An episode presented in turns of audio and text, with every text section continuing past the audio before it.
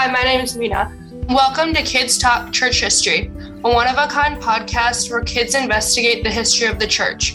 Over two thousand years ago, Jesus said, "I will build my church, and the gates of hell will not prevail against it." Has he kept his promise? How has Jesus built and preserved his church against all odds?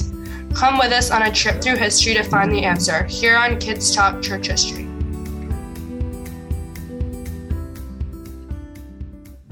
It was one of the coldest winters that anyone could remember, but the snow, frost, and ice didn't stop Emperor Henry the Fourth from crossing the Alps and traveling to the castle of Canossa above the fogs of the large Italian Po Valley.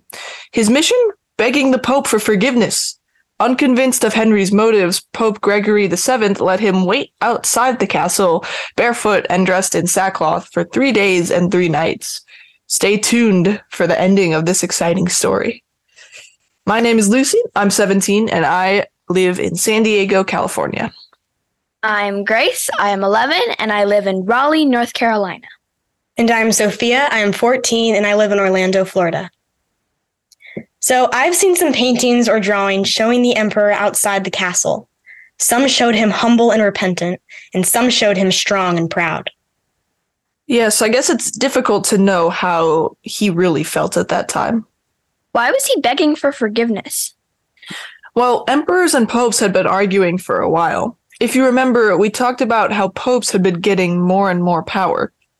At first, popes were just bishops over a city, no more powerful than any other bishops. With time, the Bishop of Rome gained some power over the others. Eventually, the bishops of Rome, or popes, began to claim authority over all Christians, including emperors.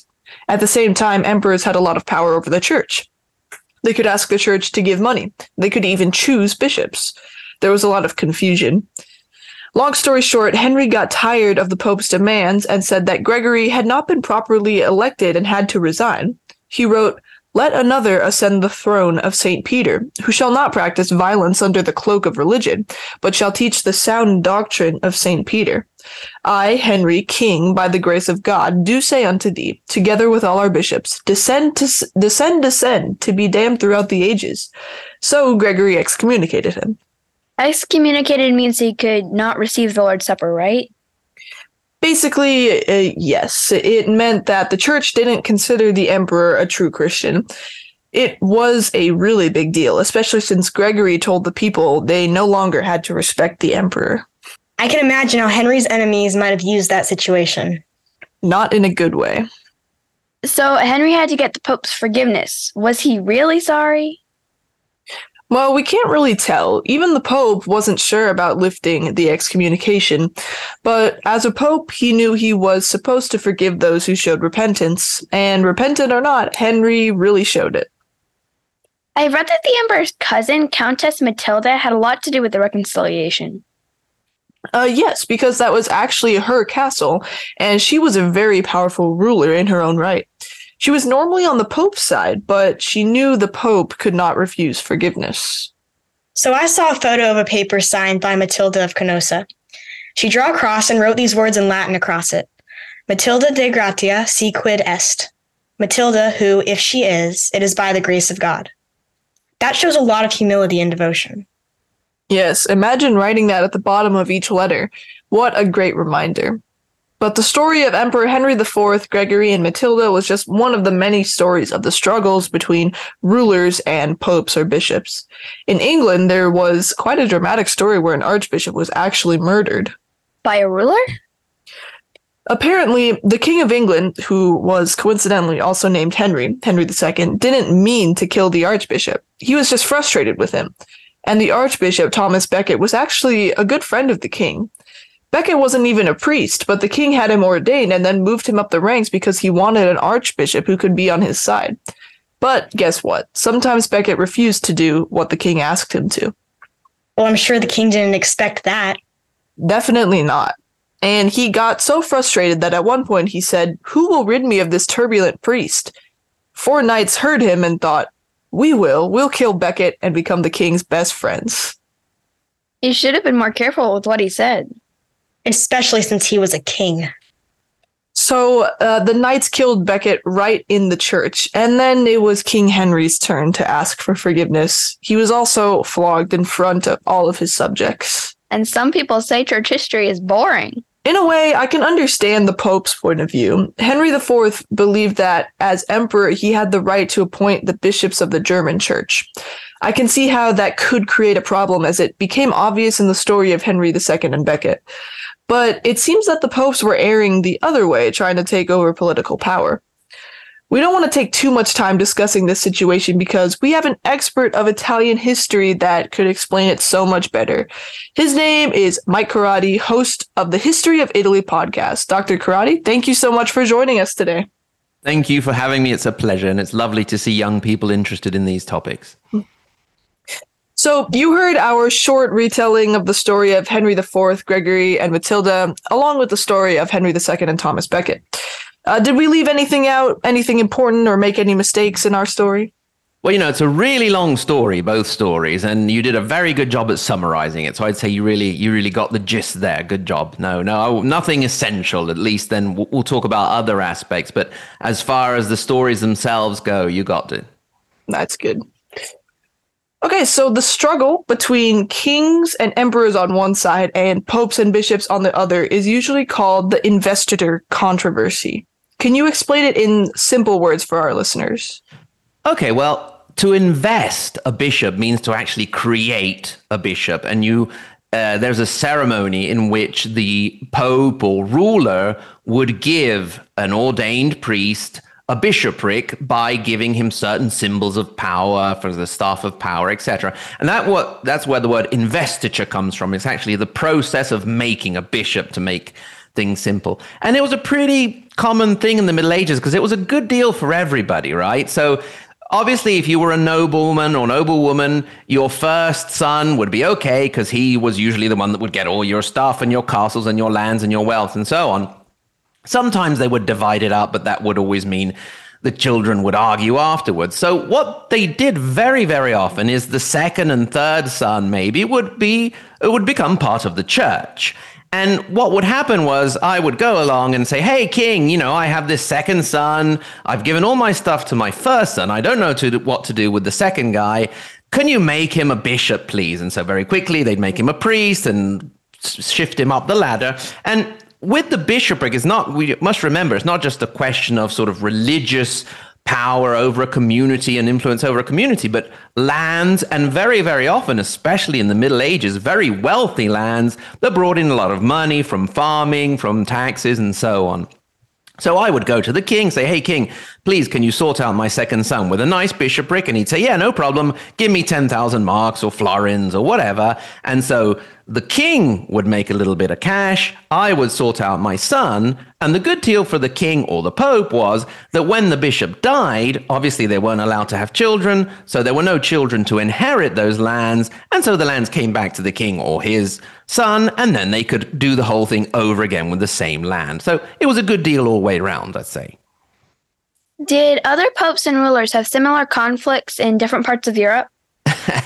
Well, basically, from the very first pope, Saint Peter, and his clash with Emperor Nero, to even the popes of modern day and their influence in politics, I think you could turn maybe the question around and say something like, which popes have not had conflicts with rulers anywhere in Europe? Because all throughout church history, there have been all kinds of, of conflicts. I mean, I live in Italy, and Italy was founded in part on taking away lands from the papal state. And you can bet that the Pope at the time, who was Pius the Ninth, was not a happy bunny about that. He was not pleased at all, and he was quite angry about it for decades to come.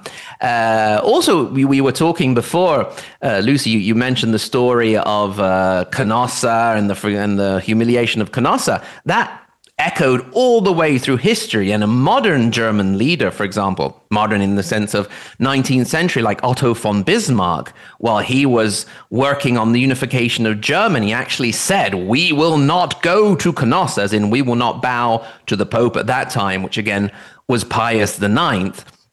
And it was interesting that you mentioned, uh, Lucy, when you were when you were talking about how popes sort of extended their power, even authority over emperors. And that's one of the big cruxes of the debate. I mean, who was higher up, the emperor or the pope? And that was one of the big debates, starting from Charlemagne, because that's another interesting story about how he was crowned. So going back to what we were saying, you can find conflicts all over the place. Uh, popes versus the Ottonians, Otto the First, Second, and Third. Pope, a pope versus Frederick the Second, Frederick Barbarossa. You mentioned Thomas Becket. Another big story in England that saw a pope against the king was Henry the Eighth against Clement the Seventh and then Paul the Third. And that's when the Anglican Church was actually created. And so they broke away from the Catholic Church. Then the popes against the Lombards, which were a Germanic people which took over Italy after the fall of the Western Roman Empire.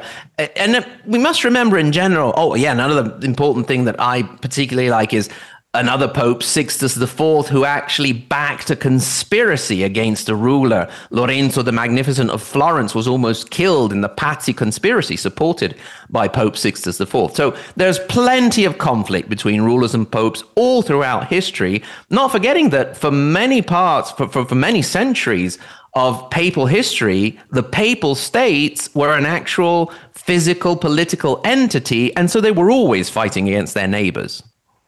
So I have a quick follow-up question to the investiture controversy. Absolutely. So if they were just kind of like churning through people, turning them into priests and then bishops, how did this affect the way like biblical doctrines were taught in the church? Well, obviously that depended very, very much on who was pope at the time. So it's sort of a, a, an ebb and flow. I mean, you've got certain popes like the one we're talking about today, Gregory the Seventh, who's seen as a great reformer. So he would have introduced reforms to try and bring the church closer to, to the gospel, to what it was supposedly supposed to be doing, whereas other more political popes would have done all kinds of other naughty things. So they would have been less interested in bringing these policies under control. And let's not forget, of course, that this buying and selling of offices was something that led to the Protestant reform. You know, when Martin Luther said, hey guys, this is getting a bit too much, that was one of the issues that he mentioned. So it was something that did greatly influence doctrine and the debate between different Christian doctrines. So going back to what you were saying about, uh, you know, popes extending their power over certain things, who had more authority, pope or the emperor, uh, I've read that popes claimed power over the western half of the Roman Empire because they had a document signed by Emperor Constantine that had handed down that rule to the Bishop of Rome. But in the fifteenth century, someone noticed that the document was actually a fake created by someone in the eighth century. Uh, did Gregory appeal to that document? No, he didn't really lean on it that much. He, as we said before, he was sort of a, a reforming pope, and he was trying to get things under control spiritually, although obviously not forgetting that he was also a secular leader. Uh, the person that discovered it, you mentioned very well, exactly, in the fifteenth century was um, an Italian scholar uh, by the name of Lorenzo Valla. And he basically uh, found that the Latin didn't really correspond to what was supposedly the Latin at the time of Constantine. And there was this little thing that the document actually spoke about the city of Constantinople, which at the time Constantine hadn't actually founded yet. So it kind of, susp- you know, made him a little bit suspicious that there was something fishy going on there. So no, it was more previous popes, maybe Leo the Ninth, for example, and a lot later, uh, a Medici pope, so Giuliano de' Medici pope, Leo the Tenth, brought it back out again, but Gregory, not so much. Um, so I've read that after about five years after the episode at Canossa, Henry the Fourth marched on Rome, deposed Gregory, and appointed a new pope. What happened after that? Well, that brings us to how much more important Matilda of Canossa is in the whole story. I mean, she wasn't just like some host who decided to throw a big party so they could all forgive each other and kiss and make up, but she really was involved from the very beginning. So in the early ten sixties, ten seventies, all the way to the ten nineties in the whole procedure. So what happened was Henry came down, and to be cut, to actually become Holy Roman Emperor, you had to get crowned in Rome by the Pope. And obviously the Pope was not too keen on doing that, because after the uh, forgiveness and the events of Canossa, Henry continued to do what he wanted to do. So they went back to square one, basically, you know, deposing and excommunicating each other. And so Henry comes down, he elects an anti-pope, Clement the Third, so that Clement the Third can crown him. He manages to, he manages to take over all of Rome, except for an important castle, Castel Sant'Angelo, which is actually quite impressive because you can see today in the form it was almost originally in the time of Emperor Hadrian, and it's the fortress of Rome, and the popes have like a little secret passageway that they can run from the Vatican to Castel Sant'Angelo. Uh, Gregory holed up there, and he called in the Normans, who were very strong, originally barbaric, warrior-like people. We're talking the same guys who took over Normandy in France and who conquered England in ten sixty-six. So Gregory says, hey, Normans, come please and help me out. They came. Henry saw how things were going, went away quickly because he didn't want to fight with the Normans. The Normans came in, and unfortunately they sacked, and there was a huge amount of violence in Rome, a very, very violent sack. And so when the Roman, when the Normans left, the Romans, the Roman people blamed Gregory, and Gregory had to flee. And after that, he died in exile. Uh, in Salerno, so in among the the, the the lands of the of the Normans, and that's where Matilda comes in again, because she came down. The uh, forces, the the bishops around, and uh, the legitimate uh, line of popes elected a new pope, Victor the Third, and he really. really didn't want the job. It, well, he wasn't faking or anything, you know, just to be modest. He didn't want the job. He got dragged to Rome by Matilda. There was a lot of fighting to reclaim Rome. While they were fighting, Victor the Third ran away back to his monastery because he wanted to stay in peace. Matilda dragged him back to Rome again, and then he ran away back to the monastery, and he got so sick of the situation that in the end he died, and so they had to elect another pope. Then, actually, the fight continues, and then we'll talk a little bit about the importance of Matilda, but it doesn't end with the fight in Rome. I saw a painting or drawing of Henry the Fourth kneeling in front of Matilda, asking her to convince the Pope to forgive him. That shows how important she was in this struggle between emperors and popes, right? Exactly, yeah. She was fundamental in this in this phase of the struggle. She sort of negotiated that moment, the forgiveness of Canossa. She hosted it in her castle of Canossa. But also, we said before, immediately after things went south again, and so both the, a war broke out, basically starting in the ten eighties, and Matilda was on the Pope's side in that war, actually on the field with her troops fighting against Uh, Emperor Henry the Fourth. It went really badly at the beginning for the Pope and Matilda, and the Pope actually died during that period. She lost almost all of her lands. At a certain point, she was forced to take all the treasures from her churches, melt them down to try and send money to help the Pope. But in the end, you spoke before about uh, this characteristic of the fog of the Po Valley when you made that lovely introduction. Uh, that is a very common characteristic of our Po Valley. And in the ten nineties, in what is called the Battle of the Fog, because it was won thanks to the fog, Matilda finally managed to decisively defeat Henry the Fourth on the battlefield. And that was the last time he came down into Italy. Hmm. So I'm under the impression that you visited the castle of Canossa. Uh, right now, does it look much like it did back in those these times that we're talking about right now? Unfortunately, it does not. I'm lucky enough to actually live very near the castle of Canossa. I live in a, in a small town called Cavriago in the province of Reggio Emilia, and that's where the castle of Canossa is, in the province of Reggio Emilia. So for me, it's about half an hour drive, and I go there quite often, about once a month, usually for an event or a tour or something like that. Unfortunately, no, that... It has been rebuilt in part by the Este, uh, the, the dynasty of Ferrara, which took over these areas later. But there's from Matilda's time. So uh, just to, to, to, to clarify, we're talking end of the eleventh, beginning of the twelfth century. They're just a pile of rocks. Nice pile of rocks, if you will. Interesting. Part of the keep seems to be still there. They're discovering more and more that they're actually digging, and they discovered some old walls. There's part of the crypt, the crypt. But if we look at today, uh, the castle of Canossa, we we we don't see uh, at, we don't see it as Matilda would. Although there is an interesting project called You Are Matilda.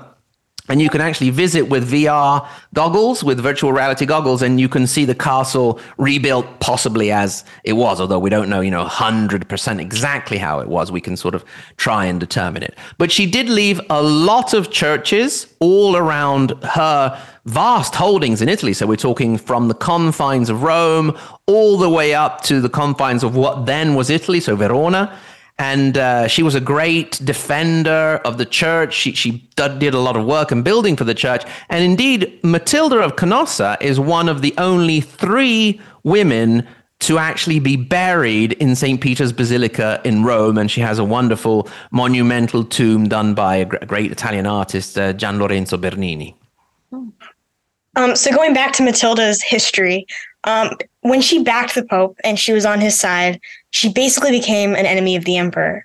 So why did she do this if it if it had potentially such great consequences? That, that's a good question. I mean, she was basically a vassal of the emperor, so she should have uh, been loyal to him. But her family had sort of been moving away. Historically, her family became powerful thanks to the connection with the emperors. For example, her father, Bonifacio Attone, was a very important nobleman. And perhaps that was a problem. Maybe he became too important to the point that Henry the Third, so the father of the Henry we're talking about, got very suspicious of him. And there's a strong suspicion that he may have had him killed using a poison arrow in a hunting accident, which was one of the favorite ways of getting rid of people back then. And so that was one thing that Matilda may have suspected. So already she's not too keen on this po- on the emperor because he may have killed her father. She and her mother, Beatrice, were actually held hostage by Henry the Third for a long time because uh, Beatrice had remarried with an enemy of the emperor. She had also moved closer, both Matilda and Beatrice had moved closer to the papacy because the Pope before, one of the popes before Gregory, uh, Leo the Ninth, was Uh, um, an uncle of Beatrice, so a great uncle of Matilda. So there was sort of this relatively quick move away from the empire and towards the papacy. And then, you know, looking at all of the documents and all of what she's left. And when we study history, that's what we look at. We go and look at the, the deeds and documents and de- decisions she makes as also an administrator of justice. And we really get the feeling that she was a strong, true believer, had a very strong faith. And that's also why she became such a staunch defender of the church. Before you go, we have a couple of questions we ask all of our guests. How did you become interested in ch- in history? And if you could meet anyone from medieval history, who would it be? Ah, oh, lovely one. Okay, how did I become interested? Mostly thanks to my mum, who had our house full of books of history, uh, particularly British and English history, so the various Edwards and all of the Henry the Eighth business and all that. Um, and also, I, I think I met the right people during my life that really taught me that the word history has the word story in it. So if you can find the right people to tell you history in an, in, in an interesting way, Uh, that that's a very good thing. And obviously great podcasts help. Like uh, if we're talking about church history, there's one called Pontifax. Uh, there's another called The History of the Papacy. And of course, there is Kids Talk Church History, which is one of the best. Um, as far as meeting, I'm absolutely obsessed with Matilda. Uh, I'm part of the uh, Matilda of Tuscany International Association, which you can find online. So obviously, my first choice would be to meet Matilda. But I also wouldn't mind maybe if I were invited to a party at the Medici house in the late fifteenth century. I mean, you know, imagine being in a house and in a city where you could go to a party with Lorenzo and Giuliano de' Medici, and maybe Botticelli would walk by, maybe Leonardo da Vinci might drop in, maybe Michelangelo would be round the corner sculpting something. So an amazing moment. Machiavelli would have been wandering around as well. So I would say those two, Matilda and, and a party at the Medici house, if they would have me, obviously. All right. Well, Doctor Corradi, we're so thankful that you decided to spend this time with us and to share your knowledge with us. As a goodbye, could you tell us all how to say goodbye in Italian? Well, let's say arrivederci, because arrivederci means see you again soon. So arrivederci a tutti. Arrivederci. Arrivederci. All right. Arrivederci. Well, listeners, you have an opportunity to win a copy of Simonetta Carr's book, Anselm of Canterbury, which talks about these struggles between bishops and popes on one hand and kings and emperors on the other, as well as the friendship between Anselm of Canterbury and Matilda of Canossa. To enter the drawing, submit your questions or comments to questions at kids talk church history dot org. You can also find the link on our website, kids talk church history dot org. While you're there, you can also find past episodes, special news, recommended readings, and more. In fact, we have a question today from a listener from Asia that I'm going to read here. Hello, Kids Talk Church History podcast. I love your podcast and am very enlightened from the stories and information about church history. I am Sophia Sidora, a teenager all the way from Asia and a church history nerd also. My question for the hosts or even the guest speakers is, what resources, literature, or books do you read to further, to further my knowledge of church history, preferably ones that discuss in depth? Thank you once again. Sincerely, Sophia Sidora. Well, thank you, Sophia, for your lovely message. Since there are so many hosts on this podcast, we decided to compile a list of our favorite church history books and post them on our website, so be on the lookout for that. Now, in partnership with the Alliance of Confessing Evangelicals and on behalf of my co-hosts, Grace and Sophia, my name is Lucy, and thank you for listening to Kids Talk Church History.